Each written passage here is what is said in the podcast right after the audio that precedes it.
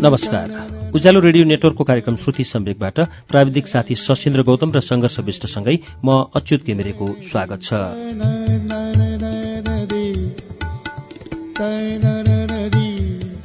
श्रुति सम्वेकको आजको श्रृङ्खलामा पनि हामी अर्की आइमाई लिएर आएका छौं तर यसको वाचन हामीले करिब करिब गएको साता नौ श्रृङ्खलामा पूरा गरिसकेका छौं।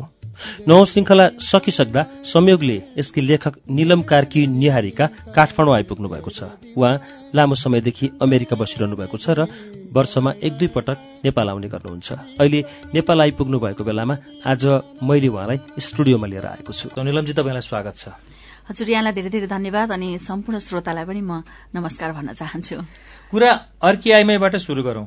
अर्की आइमाई लेख्दाखेरि तपाईँले आम लेखकलाई जस्तो कति गाह्रो भयो कति अप्ठ्यारो भयो भन्ने प्रश्नभन्दा पनि मलाई चाहिँ अमेरिकामै बसेर तपाईँले त विभीषणको काम जस्तो गर्नुभएको छ। त्यहाँ अमेरिकामा बस्ने कति जीवनहरूको प्रतिनिधि कथा छन् यहाँ र छाराष्ट भएका छन् ती कथाहरू जहाँ चाहिँ अमेरिका बस्ने नेपालीहरूका कमजोरी बढी देखा पर्छन्। तपाईँलाई त अब्जस पनि बढी आयो होला यो लेखिसकेपछि।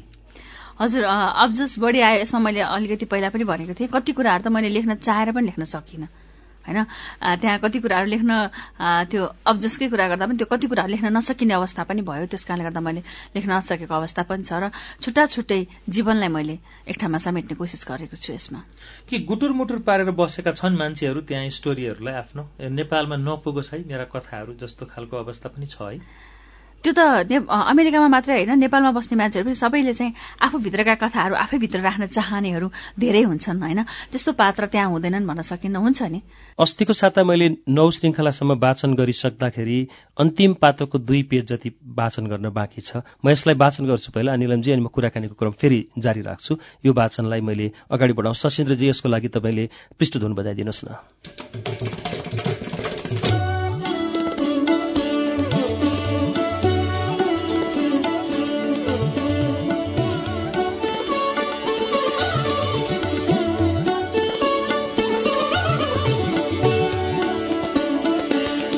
दुवै एकै सोफामा बसेर पिइरहेका हुन्छन्। म साथ दिन्छु सँगै बसेर। अनि खानाको प्रशंसामा कुरा मोडिन्छ। खानाबाट मतिर पुग्छ कुराको कुलो। मेरो एक साथीलाई समस्या परेको छ सहयोग गर्नु पर्यो केही बेरमा म प्रस्ताव राख्छु। दुवै जिज्ञासाको आँखाले हेर्छन्। रात एउटी स्त्री पुरुष दुई छन् भने त्यो स्त्री के गर्न सक्छ? म सोध्छु। म चुरुटको धुवा उडाउँदै हाँस्छु। दुवै चुपचाप छन्।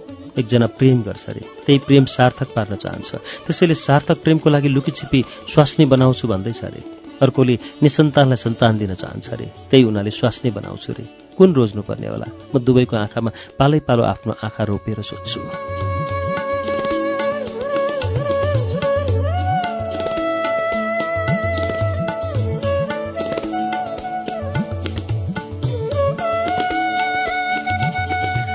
तिमी भन आशुतोष कुनको अधिकार पहिलो होला? प्रेम सार्थक पार्छु भन्नेको कि सन्तान दिन चाहनेको मानव सन्तान दिने तिमी प्रेम अमर बनाउने उनी।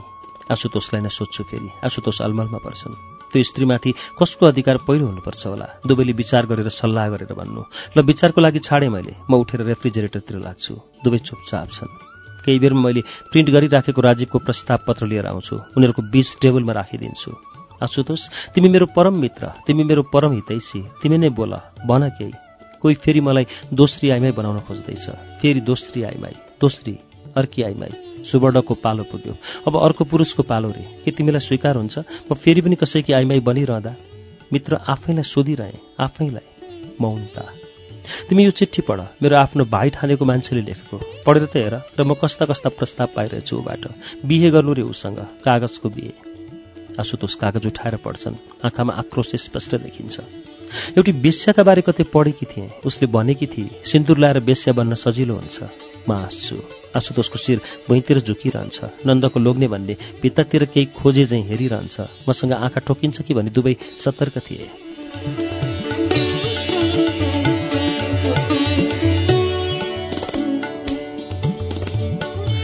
म उठेर एकपटक दुवैलाई खुकुलो अँगालो हाल्छु। चुरोटको ठुटो एउटा ड्रिङ्क्समा खसाल्छु। म ज्यादै थाकेकी छु। अतिथि सत्कार गरेर बसिरहन सक्दिनँ। त्यसैले साँझको बेला पाहुनालाई फर्काउन बाटो देखाइदिन विवश छु। सरी मैले भावनाको चाहनाको कदर गर्न सकिनँ। यति भनेर बाहिर निस्कन्छु। इसारा गरी नन्दका लोग्नेलाई बैठक बाहिर बोलाउँछु अनि भन्छु हामी अब एक छोटमुनि बसिरहन सक्दैनौँ। यहाँको सामान गाडीमा राखिदिइसकिएको छ। चाबी यहाँ छ लिनुहोस्। रिस त साह्रै उठेको छ यहाँसँग तर अब यताको बाटो नसम्झनु होला। म बौलाएकी छु। बौलाएकी स्त्री नाङ्गिनस हुन्छे नागिन हुन्छे डस्न सक्छे।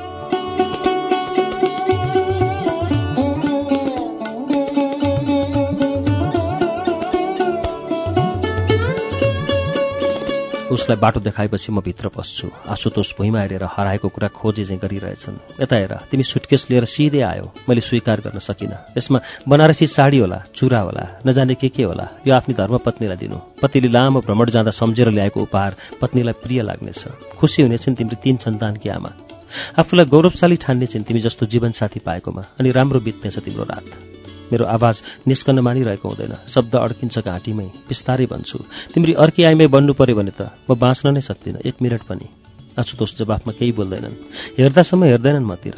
अझ बिस्तारै भन्छु नजिकै बसेर। तिमीले पनि? कम्तीमा तिमीबाट मलाई त्यो आशा थिएन। आशुतोषलाई बैठकमा छाडेर सिँढी उक्लिन्छु फतफताउँदै। महाशय एकै जाति आउँ तिम्री स्वास्नी र म आइमाई जाति। र उस्तै हो हाम्रो शरीर।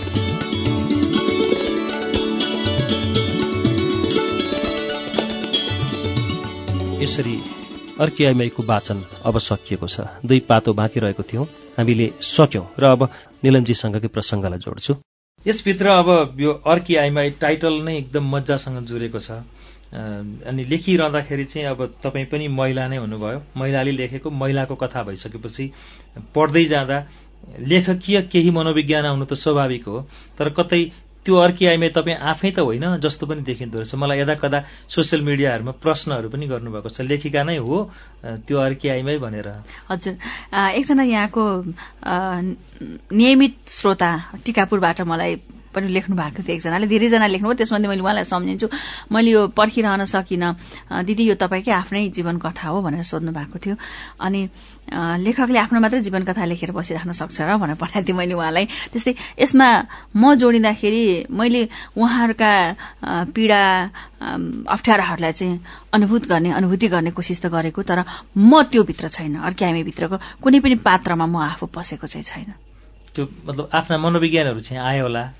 मनोविज्ञान पनि मैले अरूको मनोविज्ञान केलाएको छु? मनोविज्ञान त आफ्नो पनि त आउँछ नि त केही। जति लुकाउँछु राख्छु भन्दाखेरि पनि आफ्ना स्वभावहरू आफ्ना बानीहरू बोलीहरू कहिले काहीँ लेख्दा लेख्दा लेखिँदैन। लेखन शैलीमा चाहिँ आउन सक्छ होइन? मेरो जुन त्यो संवादमा चाहिँ आउन सक्छ। तर म आफू म पात्रदेखि चाहिँ अलिकति भिन्नै बसेरै लेखेको छु। किनभने मेरा कथाहरूभन्दा धेरै कथाहरू चाहिँ लेख्नुपर्ने कथाहरू चाहिँ धेरै कथाहरू छन्। त्यस कारणले अर्क्याएमेका धेरै पात्रहरूमा म पात्र चाहिँ त्यहाँ छैन। म पात्रबाट प्रथम दृष्टिबिन्दुबाट उपन्यास लेखेको भए तापनि त्यसमा लेखक चाहिँ छैन त्यो पात्रमा। तरु पात्र कोही देखेर क्रिएट गर्नुभएको पात्र हो कि? तपाईँलाई आम मान्छेहरूको एउटा प्रतिनिधि पात्र बनाइदिनु भयो। तरु पात्र देखेको भन्दा पनि मैले सुनेको पात्र हो। यो पहिलो अर्कै पब्लिकेसनले प्रकाशित गरेको थियो पछि सङ्ग्रिलाले गर्यो। होइन? यो तपाईँले भनौँ न सुरुमा लेख्दाखेरिको चाहिँ नि साल सम्बत र त्यो तपाईँलाई लेख्नको लागि यो बिन्दुबाट अब लेख्नु पर्यो भन्ने खालको चेतना आउँछ नि। अब म लेख्छु भन्ने खालको फिलिङ कन्सेप्ट त्यो कहिले आयो? कुन सालतिर? यसमा मैले भन्नुपर्दा म जब यहाँबाट बाहिर गएँ बाहिर गइसकेपछि ईश्वर वल्लभ दाजुले एउटा आर्टिकलमा पनि लेख्नु भएको थियो। अब निलम बाहिर गएको छ उसले चाहिँ बाहिरको कथा लिएर आउँछ भनेर लेख्नु भएको थियो। र मलाई विदा गर्ने बेलामा पनि म यहाँबाट विदाई गर्न अहिले दाजु हुनुहुन्न ईश्वर वल्लभ दाजु हुनुहुन्न। म अब म यहाँ नेपालबाट बाहिर जाँदैछु भनेर मैले उहाँको घरमा भेट्न गएको थिएँ। त्यति बेला चाहिँ ठाकुर बेलबासेजी र म गएको थियौँ अनि त्यति बेला उहाँले भन्नुभएको थियो निलम हामीले त्यहाँको विषयवस्तु देखेर हामीले यहाँबाट लेख्न सक्दैनौँ। त्यस गर्दा त्यहाँ पुगेको मान्छेले त्यहाँको कथा लेख्नु हामी यहाँ मजाले पढ्छौँ भनेर यही वाक्य उहाँले भन्नुभएको थियो। तर मैले लामो समयसम्म पनि मैले त्यहाँको कथामा म लेख्न सकिरहेको थिएन किनभने यहीँको मसँग मैले त्योभन्दा अगाडि चाहिँ मैले बेली कथा सङ्ग्रह लेखेँ। त्योभन्दा त्योभन्दा अगाडि मैले लेखिरहेको कथा किनभने बाल बालबच्चाको मनोविज्ञानमा आधारित भएर कथा लेख्नु भनेर मलाई डाक्टर तुलसी भट्टराईले भन्नुभएको छ। मैले अहिले जति पनि लेखेको छु नि जस्तै बेली लेखेँ डाक्टर तुलसी भट्टराईले भन्नुभएर लेखेँ। अब अस्ति अर्कै अर्कै आमेको कुरा गर्दा विशुद्ध ईश्वर वल्लभ दाईले मलाई नेपालभन्दा बाहिर बसेपछि त्यहाँको कथा चाहिँ लेख्नु है भनेर भन्नुभएको थियो। अनि उहाँ दिगम्बत भइसकेपछि ओहो मलाई त दाइले यो जिम्मेवारी दिनुभएको थियो। मैले लेख्नुपर्छ भनेर मैले ईश्वर वल्लभ दाजुलाई नै सम्झेर मैले यो लेखेको। होइन अझ जस्तै अहिलेको योगमायाको कुरा गर्नुहोस् भने मलाई धा लेखिदिन्छ लेख्नु नानु यो विषयमा भनेर मैले लेखेको छु। विशुद्ध मैले लेख्छु भनेर लेखेको चाहिँ मैले चिरहरण चाहिँ मैले लेख्छु भनेर योजनाबद्ध रूपमा चाहिँ लेखेको हो। तर यो अर्की आइमे पनि मलाई यो विषयमा लेख्नु भनेर चाहिँ ईश्वर वल्लभ दाईले भन्नुभएको थियो। तर त्यसमा मैले विषयहरू जम्मा गर्दै थिएँ। जम्मा गर्दा गर्दै अनि त्यसपछि मैले लेखेँ सम्बत कहिलेको मैले त्यो पनि जान्न खोजेँ। सम्झिनुहुन्छ पाँच वर्ष छ वर्ष कति अगाडि लेख्न सुरु गर्नुभएको थियो यसलाई? सत्तरी सालतिर सत्तरी सालतिर। अडसठी करिब साल हो कि पाँच छ हो, वर्ष सात वर्ष अगाडि त्यो लाग्छ मलाई हजुर। उपन्यासको रूपमा पहिलो कृति हो नि यो? होइन। योभन्दा अगाडि म एकदमै सोह्र सत्र वर्षको उमेरमा मैले उपन्यास लेखेको थिएँ। ए धेरै नै अगाडि। धेरै नै अगाडि। मैले। हजुर एकदम अगाडि। भनेपछि पहिलो चाहिँ तपाईँको उपन्यास नै थियो त्यसै हजुर त्यो। सोह्र सत्र वर्षमा जे जस्तो जानियो त्यो। लहडे लहडमा लेखियो। हजुर। त्यसपछि कविता संग्रह। हजुर। कविता संग्रह दुईवटा आए। हजुर। अनि तीनवटा कथा संग्रह प्रकाशित भयो हवन अनि त्यस पछाडि बेली कागजमा दस्तखत। यो तीनवटा कविता संग्रह कथा संग्रह आइसकेपछि अनि अर्की आइमा यो चाहिँ दोस्रो हुन गयो उपन्यासकै लेखनीको हिसाबले। हजुर लेखनीको हिसाबले त त्यो लहरे लहरमा लेखेको उपन्यास त मैले दुईवटा लेखेको। यो दुईवटा लेख्नु प्रकाशितै दुईवटा गर्नुभयो? एकदम। भनेपछि त तपाईँलाई एकदम सानैदेखिबाट किताब निकाल्न लेख्न लेखिका बन्ने एकदम ठुलो रहर। एकदम ठुलो रहर। मेरो पहिलो उपन्यास निकाल्ने बेलामा त त्यति बेला कसले निकाल्दैन? होइन अब प्रकाशक पनि त्यो थिएन। अनि आफैले निकाल्नुपर्ने अवस्था थियो होइन? इभन मैले भन्दाखेरि मैले हवन कथासँग मैले सुरुमा निकाल्दा त्यहाँ त्यहाँ त्यो बिन्दुसम्म मैले आफ्नै पैसाले मैले कृति निकाल्दै आएको थिएँ किताब निकाल्दै आएको थिएँ। त्यस बेला मेरो मौन जीवन लेखिसकेपछि मलाई एकदम छाप्न मन लाग्यो छाप्न मन लागिसकेपछि। त्यति बेला सङ्गीता स्वेच्छाको पखालेको सिउँदो कि सिन्दुर यस्तै के उपन्यास मैले अहिले ठ्याक्कै शीर्षक बिर्सेँ। त्यो उपन्यास पनि आएको थियो मेरै उमेरको साथीको। अनि मलाई त्यो मेरो उमेरको साथीको त्यस्तो उपन्यास आएपछि ओहो मेरो पनि उपन्यास आउनुपर्छ भन्ने लाग्यो। अनि मैले आमालाई चाहिँ ओ मेरो उपन्यास चाहिँ प्रकाशन कसरी गर्ने के प्रकाशक भन्ने मलाई केही पनि थाहा थिएन। मैले लेखेँ मैले नर्सिङ आवासमा सोह्र वर्षको उमेरमा लेखेँ सोह्र सत्र वर्षको उमेरमा लेखेँ। अनि मलाई छाप्न मलाई अनि मेरो आमालाई मैले भनेँ। अनि आमाले चाहिँ मेरो आमालाई एकदम साहित्यमा इच्छा छ अनि उहाँले त्यति बेला सञ्चय कोषको पैसा है आफ्नो सञ्चय कोषको पैसा निकालेर मेरो उपन्यास छापिदिनु भएको कति कति पैसा परेको थियो त्यति बेला ठ्याक्कै याद छैन मलाई पन्ध्र बिस हजारै परेको थियो कि त्यति बेला जस्तो लाग्छ मलाई तर मलाई त्यति याद कति। सालको कुरा यो? एकाउन्न सालको। एकाउन्न सालको कुरा। त्यति बेला तपाईँले पन्ध्र बिस हजारमा उपन्यास निकाल्नु भयो हजुर। त्यो पैसा उठ्यो? किताब बेचेर? उठेन। उठेन। उठेन उठेन। तपाईँलाई पछुतो पनि लागेन? लागेन। आमाले गुनासो पनि गर्नु भएन? कहिले गर्नु भएन? आमाको पेन्सनको पैसाबाट निकालिएको। हजुर। लेखक बन्नलाई त्यसरी सपना देख्नुपर्छ नि है सानैदेखि। अहिलेको अवस्था अलिक फरक छ होइन? अहिलेको अवस्था फरक छ। अहिले चाहिँ अब लेखिसकेपछि राम्रो कृति लेख्यो भने प्रकाशन गृहहरू छ। होइन पैसा हालेर लेख्ने अवस्था छ। त्यति बेला त प्रकाशन गृह नै कति धेरै थियो र होइन त्यो पनि थिएन। त्यस कारण त्यसमाथि नवोदितलाई चाहिँ कसले पत्याएर छाप्नु होइन त्यो अवस्था थियो। तर मेरो आमालाई कहिले पनि गुनासो भएन। त्यति बेला त त्यो त्यो भनेको धेरै ठुलो पैसा थियो होइन। अब पेन्सन र सञ्चय कोषको पैसा भनेको त ठुलो एकदम एउटा कर्मचारीको लागि त प्रिय पैसा प्रिय पैसा। हो। त्यस्तो पैसा निकालेर मेरो आमाले मेरो उपन्यास छापिदिनु भएको। अब मौन जीवन दुई हजार एकाउन्न सालमा पन्ध्र हजार आफैले हालेर आमाको पेन्सन हालेर उपन्यास लेखेर लेखिका बन्छु भनेर अगाडि बढेर आउनुभएको। अब यो अर्की आइमाई मात्रै नभइकन चिरहरण जसले त दुई हजार बहत्तरको पद्मश्री साहित्य पुरस्कार पनि पायो।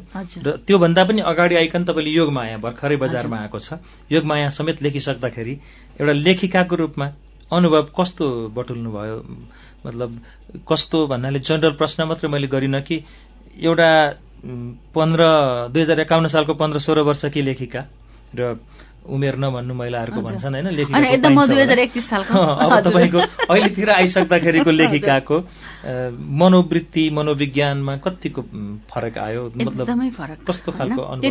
हजुर त्यति बेला मलाई एउटा मैले लेख्ने मैले उपन्यास लेख्ने मैले कविता लेख्ने रहर मात्र थियो भने अहिले मलाई एकदमै ठुलो जिम्मेवारी बोध हुन्छ होइन मैले राष्ट्र अझ त योगमायाकै कुरा गर्नुहुन्छ भने मैले के मलाई मैले पनि राष्ट्रको लागि केही योगदान दिने क्रममा जस्तै योगमायाकै कुरा अरू अरू किताबलाई टाढा राखेर योगमायाकै कुरा गर्दाखेरि पनि यो विषयमा अनुसन्धान गर्नुपर्ने पनि राष्ट्रले हो। यसको बारेमा लेख्नुपर्ने पनि राष्ट्रले केही गर्ने भने हाम्रा संस्कृति हाम्रा कला हाम्रा भाषा हाम्रा इतिहासहरू जोगाउनु पर्ने राष्ट्रले हो। तर राष्ट्रले नगरिराखेको अवस्थामा हामी चुप लागेर बस्यौँ भने हाम्रा ती कुराहरू पनि भोलि बिलाएर जान्छन्। कसले गरिदिने त? जस्तै योगमा आएको उहाँले चाहिँ उन्नाइस सय अन्ठानब्बे विक्रम सम्बन्धमा चाहिँ समाधि लिनुभएको थियो। यो कथा चाहिँ धेरै अगाडिका कथाहरू म- मैले अलिकति रोकेर यसलाई हजुर। योगमाया भनेको फिट्टिकै बुझ्दै बुझ्दै नबुझ्ने मान्छे पनि त हुनुहुन्छ नि रेडियो सुन्दाखेरि को हो योगमाया यहाँबाट सुरु गरौँ न हामी। हजुर यहाँबाट सुरु गर्दा योगमाया एकजना महिला इतिहासको त्यस्तो महिला त्यस्तो महिला जसले चाहिँ सामाजिक परिवर्तनको लागि चाहिँ धेरै ठुलो आन्दोलन अहिले त्यो किताब पढिसकेपछि पनि आउँछ। र मैले यहाँबाट भन्नुपर्दा पनि मैले भन्न सक्छु सामाजिक परिवर्तनको लागि चेतनाको लागि एउटा अक्षर नचिनेको महिलाले धेरै ठुलो क्रान्ति गर्नुभएको थियो। र तपाईँले तिनै क्रान्तिकारी महिलाको कालमा पुगेर पुगेर आफ्नो कृत्यलाई लेख्नु मैले त्यो ठाउँमा गएर मैले उहाँहरूको अनुसन्धान गरेर अनि मैले भन्न खोजेको कुरा अब राष्ट्रले नगरेको अवस्थामा व्यक्तिगत तवरबाट धेरैजनाले लेख रचना लेख्नु भएको छ अनि त्यसलाई चाहिँ रिसर्चको पेपरहरू पनि लेख्नु भएको छ। तर जुन हिसाबले चाहिँ उहाँको चाहिँ अनुसन्धान हुनुपर्ने हो त्यो हिसाबले प्रशस्त भएको छैन। तर तपाईँ लेख्नको लागि अनुसन्धान गर्नै जानु भोजपुर होइन म भोजपुर गएँ मैले चाहिँ अनुसन्धान गरेर मैले लेखेँ भन्नाले यो राष्ट्रले गर्नुपर्ने काम राष्ट्रले गर्छ भनेर कुरेर बसेको अवस्थामा चाहिँ पर्खेर बसेको अवस्थामा चाहिँ त्यो जस्तै मैले भनौँ छ्यानब्बे सन्तानब्बे वर्षको बुवाहरूसँग मैले हजुरबुवाहरूसँग मैले त्यति बेला युगमायालाई देख्ने व्यक्तिहरूसँग मैले अन्तर्वार्ता लिएँ होइन। कति वर्ष बित्यो अहिले उहाँ बित्नु भएको अन्ठानब्बे सालमा अन्ठानब्बे सालमा। उन्नाइस सय अन्ठानब्बे साल हजुर भनेपछि सतहत्तर अठहत्तर वर्ष सक्यो। तपाईँले पन्चानब्बे वर्षको मान्छेलाई पनि भेट्नुभयो भने त्यति बेला पन्ध्र वर्षका हुनुभएका बुवाहरू उहाँहरू चाहिँ अहिले वृद्ध हुनुहुन्छ जसलाई गएर भेट्नुभयो र योगमायाको अनुहार योगमायाको कार्य कार्यहरू स्वभावहरू तपाईँले सोध्नुभयो। त्यति बेला हुने त्यति बेला हुने मैले धेरैजना त्यति बेला अरू पनि पात्रहरू हुनुहुन्छ होइन। अब हुनु त कोही चाहिँ अब एक दुई वर्षको मात्रै उमेर भएकोहरू पनि मैले भेटेँ होइन। उहाँसँग त अब अब त्यसपछि त झन् उहाँहरूको उहाँहरू नभइसकेको अवस्थामा त झन् भोलि गएर यो पाउनु सक्ने अवस्थै छैन भने चाहिँ एकदम ढिलो भइसकेको छ। मैले लेख्न पनि ढिलो भइसक्यो हो। योभन्दा अगाडि नै लेखिएको भए अझै कति राम्रो हुन्थ्यो होला भन्ने लाग्छ मलाई भनेको यस्ता यस्ता जिम्मेवारी चाहिँ अब हामी लेखकले चाहिँ त्यो जिम्मेवारी बोक्नुपर्छ राष्ट्रले नबोकेको अवस्थामा पनि हामीले चाहिँ त्यो जिम्मेवारी बोकेर एकदम उत्तरदायिता उत्तरदायी वहन गर्नुपर्छ लेखकले भन्ने लाग्छ। त्यस कारणले त्यो जिम्मेवारी चाहिँ अलिकति जिम्मेवारी होइन सम्पूर्ण जिम्मेवारी त म लिन सक्दिनँ तर केही जिम्मेवारी चाहिँ मेरो कलमले केही जिम्मेवारी चाहिँ बोक्नुपर्छ भन्ने लाग्छ। त्यस कारण त्यो बेलाको लेख्ने निलम र यो बेलाको लेख्ने निलममा चाहिँ धेरै फरक छ। अहिले त्रिभुवन विश्वविद्यालयले दिने बुक को परिचय नम्बर आइएसबिएन नम्बरलाई हेर्दाखेरि पछिल्लो वर्षहरूमा दुई हजारदेखि पच्चिस सय सम्मको औसत संख्यामा आइएसबिएन भएकै पुस्तकहरू निस्किँदो रहेछन्। त्योभन्दा बढी त अझ कति निस्कलान् कति? तर वर्षभरिमा निस्केका मध्ये याद गर्ने पाँचवटा दसवटा पुस्तकका नाम न हुन्छन् जम्बा तपाईँले याद गर्ने गरी लेख्नको लागि अहिले चलिरहेको विभिन्न ट्रेन्डलाई छोडेर एकदम बिल्कुल फरक धारमा पुग्नु भएको होइन? म आफैलाई त्यसको लागि त्यो किताबलाई मलाई चाहिँ त्यो धारबाट अलग गराउनको लागि अथवा मेरो किताबलाई चाहिँ एकदम राम्रो गराउनको लागि मात्रै म त्यो धारमा प्रवेश गरेको होइन होइन। एउटा चाहिँ विषयवस्तुको कुरा गर्दाखेरि पनि होइन कथाको कुरा गर्दाखेरि पनि हामीले किन गर्न सकिन्न त? यसमा गर्नुपर्ने हुन्छ भनेर चाहिँ गरेको हो मैले। मैले आफूलाई फरक देखाउनको लागि गरेको होइन। तर त्यो गर्दै जाँदा पनि मैले आफैलाई बुझ्दाखेरि पनि मैले अलिकति हुन त सबैको निजत्व हुन्छ आफ्नो शैली हुन्छ होइन लेखकको। प्रत्येकको अनुहार फरक भए जस्तै लेखनको पनि अनुहार आफ्नो हुन्छ। त्यस्तो हो। तर पनि मैले त्यो फरक देखाउनको लागि फरक गरेको होइन तर काम गर्दै जाँदाखेरि फरक हुनु त स्वाभाविक हो। तर मेरो जस्तै अरू सबैको लेखकको फरक फरकै काम हुन्छ फरक फरकै विधा हुन्छ भन्ने नै लाग्छ मलाई। र तपाईँको लेखनीलाई लेख्दै त हुनुहुन्छ एकदम छिटो छिटो लेख्नुभयो एक किसिमले अब यो अर्की आइमाई आयो अर्की आइमाई भन्दा पछाडि पनि उपन्यास चिरहरण आयो चिरहरण पछाडि योगमाया आइसक्यो। सम्भवतः योभन्दा अब यही स्पिडलाई हेर्ने हो भने अर्को फेरि छिट्टै आउँछ होला। तपाईँ यसरी लेखिरहँदाखेरि आफूले अध्ययन गर्ने समय चाहिँ भ्याउनुहुन्छ? अरू पुस्तकहरूलाई पढ्नलाई भ्याउनुहुन्छ? हजुर अहिले यस्तो रहेछ कि जस्तै मलाई प्रश्न सोध्नुहुन्छ तपाईँले कति कति समय लगाउनु भयो कति समय लाग्यो भनेर भन्नुहुन्छ होइन? मैले अब मैले दुई वर्ष भन्छु भने दुई वर्षमा मैले दिनमा कति समय दिएको छु त? त्यो महत्त्वपूर्ण हुन्छ होइन? जस्तै अहिलेको कुरा गर्नुहुन्छ भने मैले लेखनको लागि र अध्ययनको लागि दिनको दस घन्टा आठदेखि दस घन्टा समय जति मेरो लागेको छ भन्ने लाग्छ मलाई मैले यस्तो छ मैले मैले खास भन्ने भने म अब यो विषयमा किताब लेख्छु। मैले अब जस्तै यो किताब लेखिसकेपछि केही समय चाहिँ एकदम म आफूलाई चाहिँ रमाइलो आफ्नो दिमागलाई चाहिँ ठन्डा बनाउनको लागि त्यो खालको किताबहरू पनि पढ्छु पढ्छु होइन? अलिकति लभ स्टोरी खालको अलिकति भनौँ न त्यस्तो खालको किताबहरू पनि पढ्छु। तर त्यसपछि चाहिँ म मैले विषय लिइसकेपछि मेरो विषय केन्द्रित किताबहरू नै पढ्छु मैले त्यसपछि। म अरू किताबहरू भन्दा जस्तै मैले योगमा लेख्न जब मैले लेख्छु भनेपछि मैले नेपालको इतिहासहरू पढ्नु पऱ्यो होइन? अब दास प्रथाको कुरा गर्नु पऱ्यो सती प्रथाको कुरा गर्नु पऱ्यो त्यसपछि मैले चाहिँ राणाकालीन इतिहासहरू किनभने योगमायाले गएर राणाकालीन समय चन्द्र शमशेरको पालादेखि उहाँले चाहिँ हुन त उहाँ उन्नाइस सय तिरा सालमा नेपाल आइसकेपछि फेरि उहाँ चाहिँ अलिक सक्रिय रूपमा चाहिँ सामाजिक परिवर्तन परिवर्तनको लागि सक्रिय रूपमा काम गर्नुभएको र त्यति बेला चाहिँ उहाँ आइ आइ आएको अवस्थामा चन्द्र शमशेरको बेला थियो। त्यति बेला उहाँले आफ्नो दूतलाई पठाएर उहाँले चन्द्र शमशेरलाई भेट्नको लागि भीम शमशेरलाई भेट जुद्ध शमशेरलाई भेट्नको लागि उहाँले मान्छे पठाउनु भएको थियो। त्यस त्यस कारणले गर्दाखेरि मैले त्यो त्यति बेलाको चाहिँ समाज पढ्नु पऱ्यो अनि संस्कृतिको कुराहरू पढ्नु पऱ्यो त्यसपछि योगमायाकै बारेमा लेखेका सम्पूर्ण रिसर्चहरू अहिलेसम्म लेखिएको सायद मैले नपढेको छैन होला। मैले सम्पूर्ण मैले भेटे जति है मलाई थाहा भए जति र मैले भेटे जति मैले सम्पूर्ण पढ्नु पर्यो त्यस कारणले मैले जब चाहिँ मैले विषय लिन्छु म विषयसँग केन्द्रित किताबहरू नै पढ्छु। तर त्योभन्दा अगाडि केही समय चाहिँ म अरू किताबहरू मैले पढ्छु भनेर राखेका किताब किनभने एउटा कुरा मैले भन्नुपर्ने जब मैले लेख्न सुरु गर्छु नि लेख्न सुरु गरेपछि मैले अरू किताबहरू चाहिँ पढ्दिनँ। किनभने त्यसको छाप छ नि। त्यो किताबमा पढ्न जाने होला मैले लेख्न सुरु गरेपछि जतिसुकै पढ्न मन लागेको किताब भए पनि म त्यो किताबलाई चाहिँ केही समयको लागि छुट्याउँछु जस्तै अहिले मैले अब केही समय अब म लेख्दिनँ नि होइन? र मैले अर्को विषय पनि लिइसकेको छैन। अबको समय भनेको म केही समय मैले झोला बोकेर जाने भनेको किताबै हो जुन किताब मैले अब पढ्नुपर्छ भनेर छुट्याएका किताबहरू हुन्। नेपाल आइसकेपछि अमेरिकामा फेरि जाँदा झोलाहरू बोकेर जानुहुन्छ र अध्ययन गर्नुहुन्छ।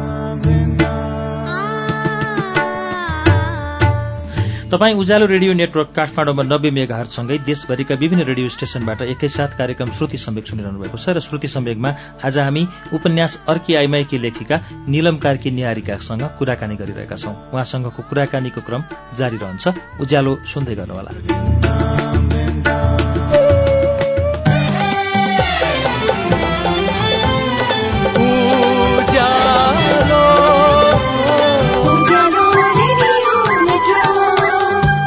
सीधा कुरा प्रश्न विचार। उज्यालो रेडियो नेटवर्क।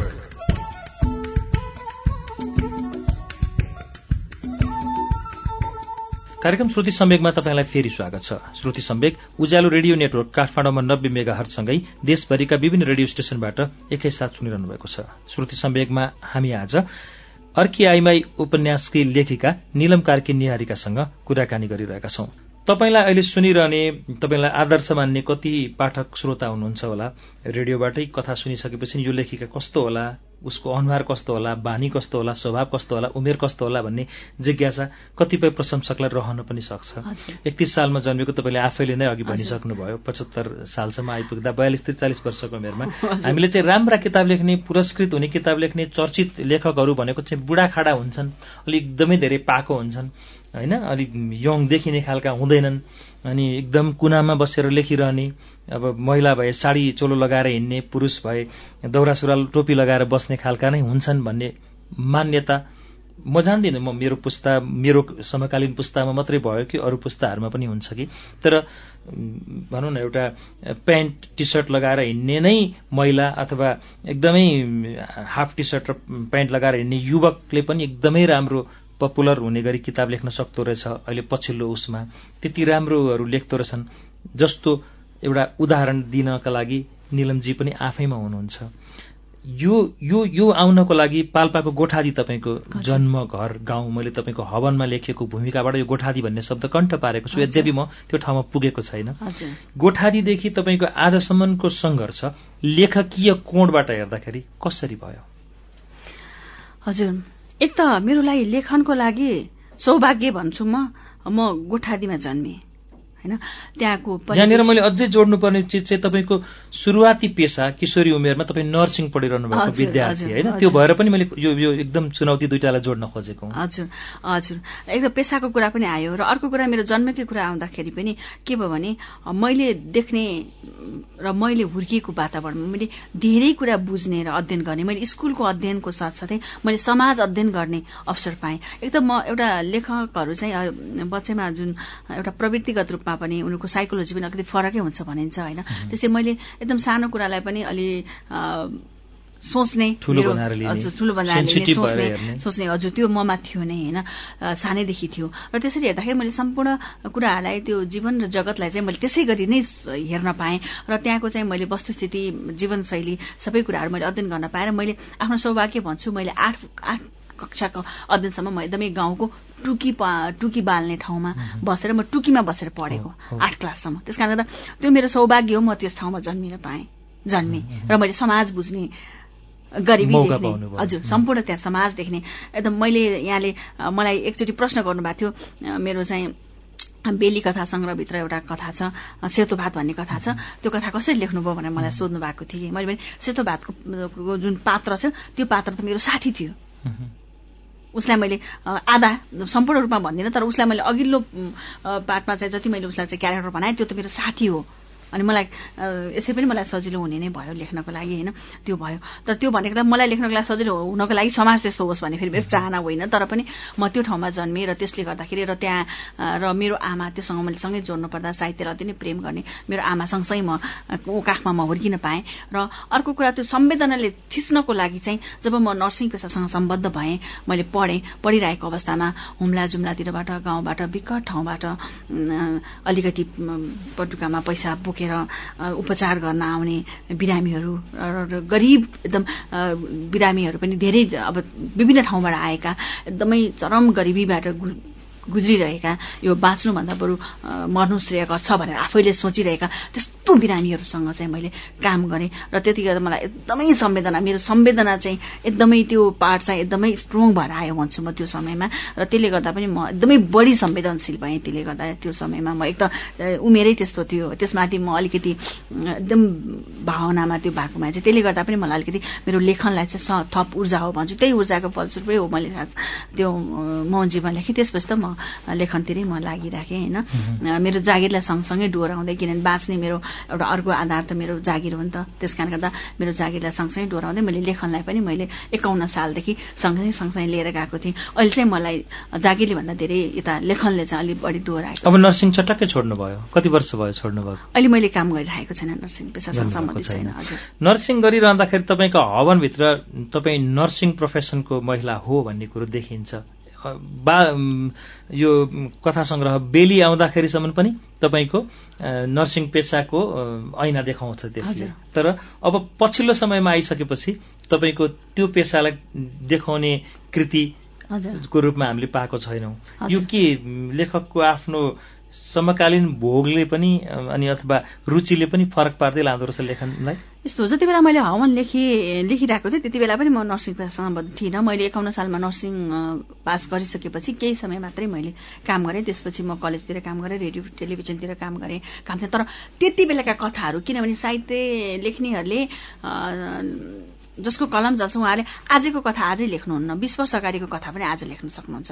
त्यसमा मेरो पनि त्यो हवन कथामा मैले पहिला चाहिँ नर्सिङ क्याम्पसमा देखेका कथाहरू मैले पहिले देखेका कथाहरू पनि पछि गएर हुनेको हुँदा त्यो कथाहरूलाई चाहिँ पछि गएर पूर्ण गरेको हुनाले ती कथाहरू पनि बाँकी थिए। तर त्यसपछि चाहिँ मेरो त्यो कथाहरू त्यसबाट त्यो समयमा लेखेका कथाहरू चाहिँ सायद सकिँदै सकिँदै गएर होला होइन? त्यस गर्दा पनि मैले अहिले पछिल्लो समयमा लेखेका कथाहरू चाहिँ फरक भएका हुन्। आठ कक्षासम्म बत्ती नबालिकन टुकी बालेर पढ्ने केटी। है? अनि त्यस पछाडि फेरि तपाईँको तिनवटा कति फ्लक्चुएट छ बाटोहरू पनि हेर्नु न नर्सिङको एउटा छुट्टै राइटिङको बेग्लै। अनि तपाईँ रेडियो नेपाल र नेपाल टेलिभिजनमा पनि प्रोग्राम होस्टको रूपमा कार्यक्रम सञ्चालिकाको रूपमा धेरै समय प्रस्तुत भएर धेरै मान्छेले त्यति बेलाका धेरै श्रोता दर्शकले तपाईँलाई चिनेका पनि। यो ठ्याक्क तिनवटा चरित्र बनाउनलाई समयले नै तान्दै तान्दै लिएर गएर बनेको हो कि तपाईँ एकदमै म केही बन्छु भनेर छटपटिँदा छटपटिँदा दुई तिनतिर चल्नु भएको होइन एकदमै समयले। अहिले पनि मैले के भन्छु भने म हिँडिराख्दाखेरि जस्तै मैले नर्सिङ पढ्ने त मेरो सानैदेखि मेरो चाहिँ एकदम इच्छा थियो पहिला पढेँ मैले। पढिसकेपछि पछि चाहिँ म त्यो पेसासँग लामो समयसँग सम्बद्ध भइराख्न सकिनँ। किनभने एकदम यहाँलाई भन्नुपर्दा मिडिया भन्दा मलाई नाइट ड्युटी एकदम गाह्रो भयो। त्यति बेला एकदम नाइट ड्युटी गर्नुपर्ने थियो। अहिले अहिले त बरु रोज्न पाइन्छ क्यारे। तर त्यति बेला त गर्नै पर्ने थियो।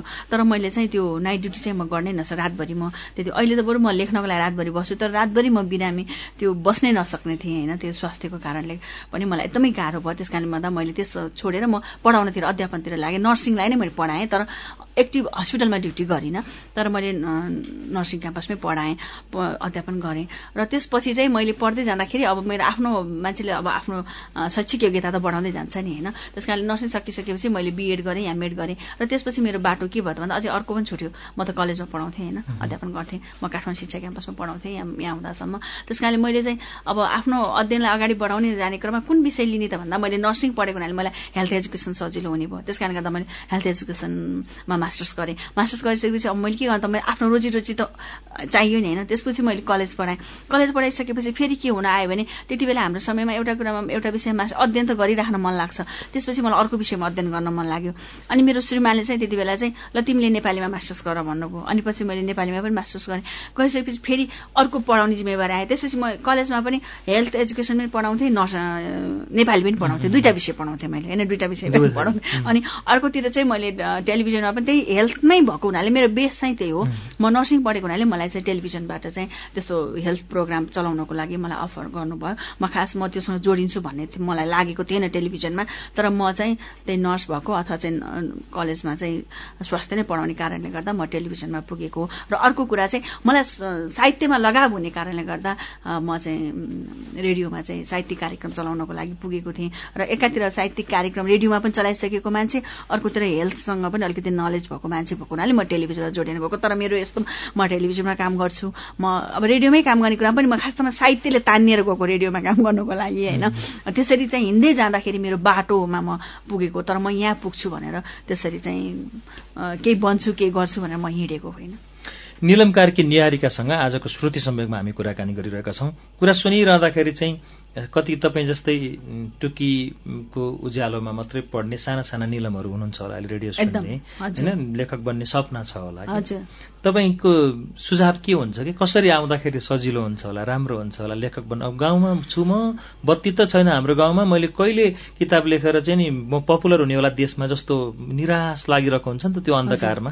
तर तपाईँले त्यति बेला निराश बन्नुभएको थियो भने आज तपाईँ यति चारवटा उपन्यास दुईवटा तिनवटा कथा सङ्ग्रह कविता सङ्ग्रहको लेखिका नर्स अनि त्यस पछाडि सञ्चारकर्मी भएर बस्न कहाँ सक्नुहुन्थ्यो र होइन? त्यो अन्धकारै देखिरहनु भएको थियो भने त्यो भएर भलै केही समयलाई अँध्यारो होला तर यो अँध्यारो फाटेपछि ठुलो उज्यालो युग छ भन्ने कुरोको सङ्केत हुने गरी साना निलमहरू तपाईँ जस्तै त्यति बेलाको तपाईँले भोगेको जस्तै परिस्थिति भोगिरहेकाहरूलाई तपाईँको सुझाव के छ भन्नुहोस् त?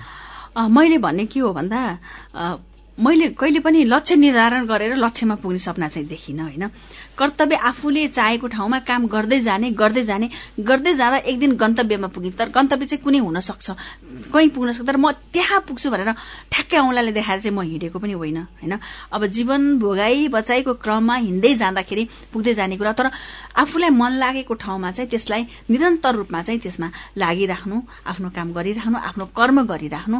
कर्म गर्दै गर्दै जाँदाखेरि एक दिन चाहिँ उज्यालो ठाउँमा पुगिन्छ। जिन्दगीको दर्शन भनेको कर्म चाहिँ छोड्नु कर्म छोड्नु गरिरहने त्यो आओस् कि नआओस् फल हजुर। त्यसमा मतलब छैन। लाग्यो जेमा त्यो लाटोभूत लाग्यो जस्तो लागिरहनु पर्यो। हजुर।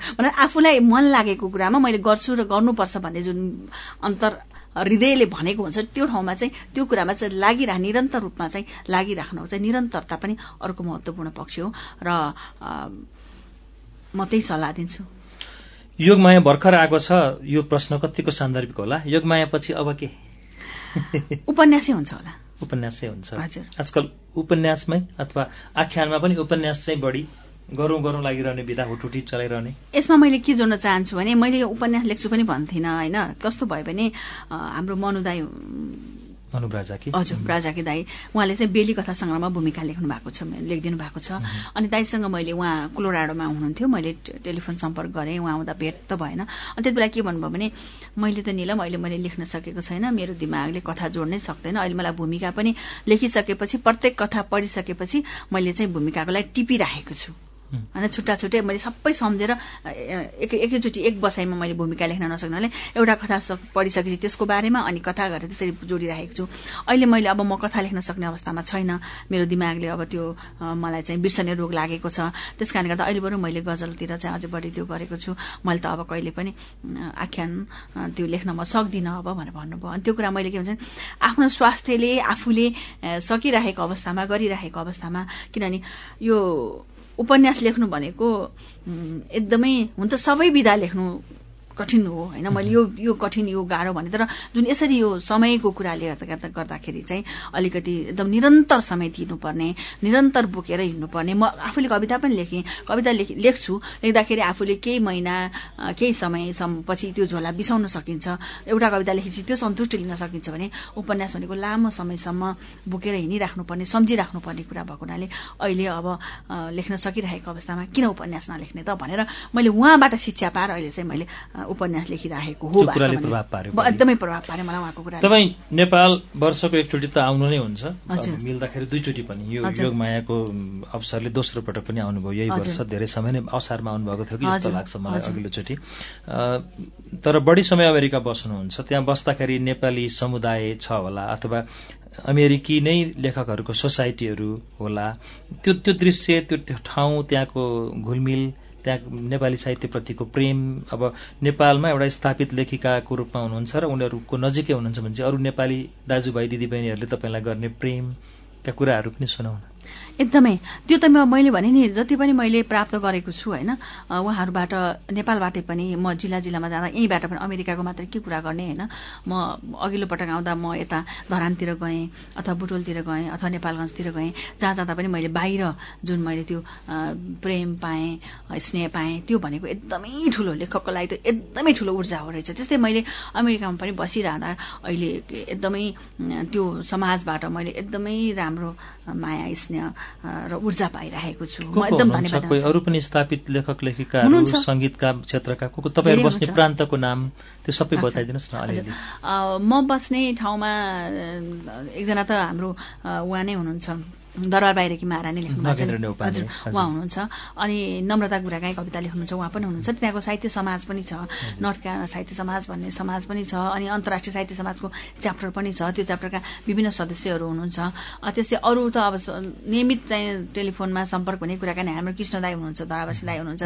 उहाँले मलाई धेरै राम्रो मैले लेखिरहँदा मैले अर्क्याइमै लेख्दा पनि उहाँसँग कुरा गरेको थिएँ। यो चिरहरण पनि लेख्दाखेरि मैले दाईसँग कुरा गरेको थिएँ। हजुर उहाँले राधा लेख्नु भएको होइन। मैले धेरै उहाँसँग सल्लाह सुझाव धेरै पाएको थिएँ। उहाँले एकदमै राम्रोसँग सुझाव दिनुहुन्छ। यही योगमायाको बेलामा पनि उहाँले मलाई यति राम्रो सुझाव दिनुभयो यति खुसी हुनुभयो। यो विषय मैले लिइसकेपछि उहाँ यति खुसी हुनुभयो होइन? त्यसपछि अहिले विमोचनको कुरामा पनि दाइ म विमोचनको लागि जाउँ कि नजाउँ भनेको जानुपर्छ नि एक हप्ताको लागि भए पनि जानु जसरी पनि जानुपर्छ। तपाईँको ठाउँमा म भएको भए म जान्थेँ भनेर भन्नुभयो होइन? त्यस्तै गोविन्द गिरी पेडा हुनुहुन्छ हेमन्त श्रेष्ठ त्यहाँ हुनुहुन्छ ज्ञानेन्द्र गदाल हुनुहुन्छ त्यही भएर विभिन्न व्यक्तिहरू चाहिँ त्यहाँ हुनुहुन्छ। गीत सङ्गीतको क्षेत्रका पनि हुनुहुन्छ धेरै हुनुहुन्छ। साहित्यिक क्षेत्रहरूमा पनि कहिलेकाहीँ तपाईँहरू ठोकिन पुग्नुहुन्छ केही सन्दर्भमा? छैन। हाम्रो त्यो एकदमै दुर्भाग्य भन्नुपर्छ। हामी यस्तो लाइब्रेरीमा भएको यस्तो कार्यक्रमहरूमा राइटरहरूको चाहिँ कार्यक्रममा हामी आफू भाग लिन जाने अर्कै कुरा हो। त होइन भने अहिलेसम्म त्यसरी धेरैजनाले त्यसरी सौभाग्य पाएको छैनन् गएको छैनन्। आफ्नै त्यसमा चाहिँ लागिरहेको अवस्था हुँदाखेरि चाहिँ त्यो छैन अहिले। छैन नै भन्नुपर्छ। अब मैले सबै सन्दर्भलाई छोडेर हामी अन्त्य अन्त्यतिर छौँ। अर्कै आइएमआईमा फेरि आएँ। यो दस नौ श्रृङ्खला हामीले वाचन गरेर प्रस्तुत गऱ्यौँ कुनै कुनै श्रृङ्खला सुन्न भ्याउनु भयो अमेरिकाबाटै? एकदमै सुनिरहेको छु। अहिले मैले अन्तिम अहिले आइरहेको बाटोमा आइरहेको अवस्था परेको हुनाले यो मैले यो अगाडि पछि हजुर सुन्न पाएन। एउटा एउटा सुन्न पाएको छैन। मैले एकदमै सुने। मलाई त कस्तो लाग्यो भने मैले लेख्दा भन्दा पनि अझै प्राण चाहिँ यहाँको स्व- स्वरले दियो यो किताबलाई। बढी प्राण चाहिँ स्वरबाट पायो भन्ने धेरै। धन्यवाद। लेखकहरूबाट यस्तो ठुलो कम्प्लिमेन्ट पाउनु मेरो लागि गर्वको कुरा पनि हो। यो कार्यक्रम श्रुति सम्वेगमा अर्की आइमाई र भर्खरै बजारमा आएको पुस्तक योगमायाकी लेखिका चिरहरणकी लेखिका अब कुन कुन कि भनौँ मौन जीवनकी धेरै पुस्तककी लेखिका निलम कार्की निहारिकालाई सुनिरहनु हुनेले साथीहरूले सम्पर्क गर्न खोज्नुभयो तपाईँलाई जोडिन चाहनुभयो भने अब त सोसियल मिडियाले सजिलो पनि बनाउँछ होला। तपाईँको ठेगाना बताइदिनुहोस् न त्यसको। सबैभन्दा-? सजिलो त अहिले त फेसबुकै हो होइन छिटो पठाउन सकिने केही अब आउँछ भने त्यसमै आउँछ होइन पढिसकेपछि प्रतिक्रिया आउँछ। यहाँले नै अर्की हामी वाचन गरिसकेपछि वाचन सुरु भएपछि धेरै प्रतिक्रियाहरू आए। र त्यो प्रतिक्रियामा चाहिँ कति त त्यही भने नि म यहाँको आफ्नै कथा हो हामीलाई हतार भयो भन्ने आयो। कतिजनाले चाहिँ किन्न चाहिँ हामीलाई किन्न हुटुटी भयो किताब सुनिसकेपछि हामीलाई चाहिँ अन्तिमसम्म कुर्न गाह्रो भयो भनेर पनि भन्नुभयो त्यो अ, त्यो छ र अब तपाईँलाई सम्पर्क गर्नेहरूले हजुर। अनि मैले चाहिँ फेस फेसबुकमा चाहिँ निलम कार्की निहारिका नै छ अङ्ग्रेजीमा छ? यानि। ई छ होइन? हजुर यान ई याले एम निलम कार्की निहारिका छ। र मेरो इमेल चाहिँ बेली कथा at gmail dot com B E L I K A T H हजुर मेरो बेली कथा सङ्ग्रहको नामबाट नामबाट। बेली कथा छ हजुर। हस् निलमजी अमेरिकाबाट नेपाल आउनुभएको बेलामा हामीलाई समय दिनुभयो र संयोगले अर्की आइमाईको अन्तिम श्रृङ्खला सकिए पछाडिको श्रृङ्खलामा कुराकानी पनि गर्नु पाइयो। तपाईँको पछिल्लो उपन्यास योगमायालाई पनि सबै पाठकले उति नै माया गर्नुहोस् र अर्की आइमाई पनि उति नै र सँगसँगै तपाईँका सबै कृतिहरूले धेरै माया पाउन्। हाम्रो तर्फबाट साधुवाद धन्यवाद। यहाँलाई पनि धेरै धेरै धन्यवाद अनि सम्पूर्ण श्रोता र पाठकवर्गमा पनि म धन्यवाद भन्न चाहन्छु।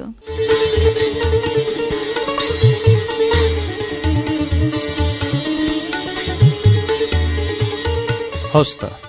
अर्की आइमाईकी लेखक निलम कार्की निहारिकासँगको कुराकानी र यसैको बाँकी रहेको दुई पातो वाचनसँगै आजको श्रुति समय अब पूरा हुन्छ।